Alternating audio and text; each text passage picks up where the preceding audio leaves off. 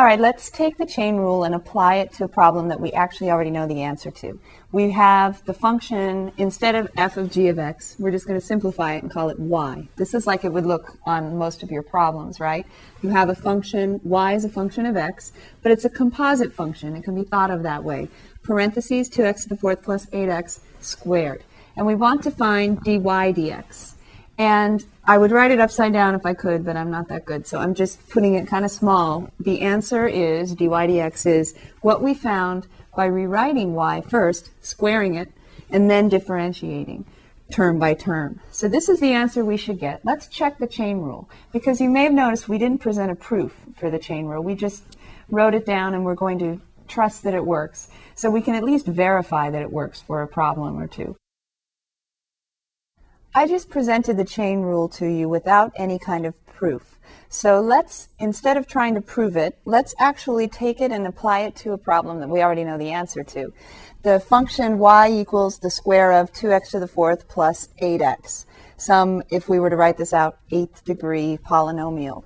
Now we rewrote this and we got an answer of dy dx equals thirty-two x to the seventh plus one hundred sixty x to the fourth plus one hundred twenty-eight x. Now, I'd write it upside down and hide it if I could, but I'm not that talented, so I'm just going to say it once and then we're going to forget about it, and we're going to apply the chain rule to this. Now when we look at this, we can see that we do have a composition of functions. We have the square on the outside and then the polynomial on the inside. So we're going to think outside in. And remember, if we want to find dy dx, then what we're really trying to do is differentiate this entire thing with respect to x. And this is maybe the first time that you've done a derivative with respect to x, and it won't be just a straightforward kind of derivative. And we're actually, in the interim, going to differentiate with respect to something else. So if we look at the inside, to make it simpler, couldn't we think of this as u to the second power? We're going to call the two x to the fourth plus eight x u, in keeping with that second way that we wrote the chain rule before. So u squared. If I want to find the derivative of u squared, wouldn't that just be two u to the first? But instead of u, I have, and in fact, sometimes I write it this way. I write a very long u, and inside there, I put what it really represents, two x to the fourth plus eight x. So this is my stylized version of the letter u. And inside u is really two x to the fourth plus eight x. So when I differentiated the outside function, I just have two parentheses something to the first power. And this is what we mean by dy du. So if the notation seems strange, don't worry about it. Just try to think, work outside in, the opposite of what we did with composites in the beginning. So is dy dx equal to dy du? Notice these don't match. I haven't differentiated with respect to x yet. I've differentiated with respect to u. So then I have to adjust. If I multiply by du dx, then I have an equivalent statement. Dy dx is equivalent to dy du times du dx. So I need to take this first derivative, dy du, and I need to multiply it by du dx. So the derivative of the inside. So what's the derivative of the inside? The derivative of two x to the fourth plus eight x. So I use the simple power rule. two x to the fourth is eight x cubed plus eight. So the simple power rule is just what we've been using so far. I think I called it the general power rule in a previous example. But if you just differentiate term by term, we call that the simple power rule. It's the simplest thing we have. The derivative of two x to the fourth is eight x cubed. The derivative of eight x is just eight, and we have a plus in between. So this is actually all I need to do for my derivative.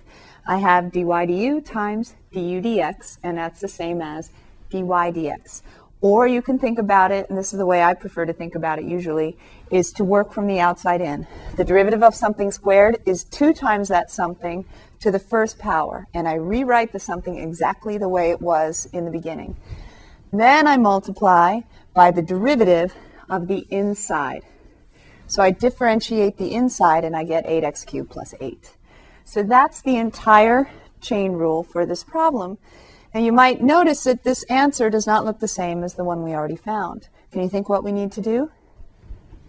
We need to simplify this, right? And that's kind of a pain. We're not always going to have to do this, but especially to ma- have them match up, I need to simplify this. So I'm going to simplify dy dx now. First thing I'm going to do is I'm going to distribute the two in. And then I'll FOIL. So I have dy dx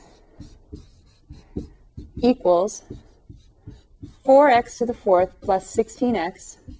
That's my dy du still, just to help you practice the notation.